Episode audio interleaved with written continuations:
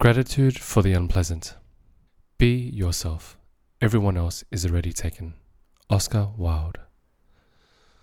My life has been a state of wanting, always chasing after something new, something better. But what if the secret to a fulfilling life lies in not acquiring more, but in cherishing what's already ours? The relentless pursuit of more. My life has been a series of checkboxes waiting to be ticked off.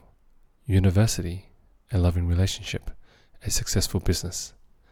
My focus was always on the next thing, rarely pausing to appreciate the present moment. A shift in perspective, the practice of gratitude. Then I learned about developing a gratitude practice.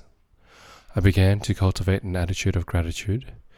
At the beginning, my gratitude list consisted of the day's highlights, the good things that were easy to appreciate. Gratitude for the unpleasant. But recently, I read a blog from an old mentor sharing to be grateful for the unpleasant experiences as well.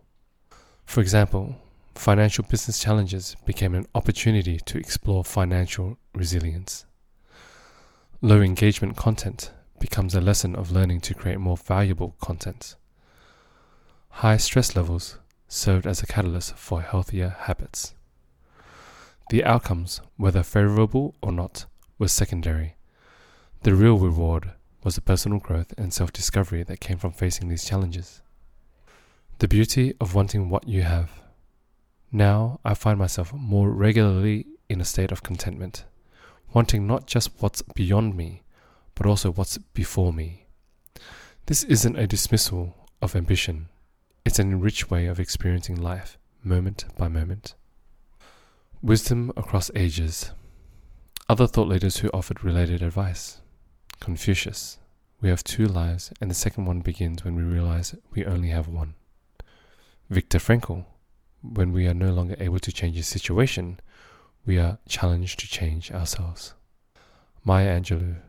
You may not control all the events that happen to you, but you can decide not to be reduced by them.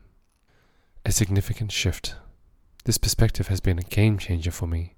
It may not resonate with everyone, but if we remember that the present moment is filled with joy and happiness, if you are attentive, you will see it. As Thich Nhat Hanh reminds us, then let us find joy in both our pursuits and our possessions. Thank you everyone for listening.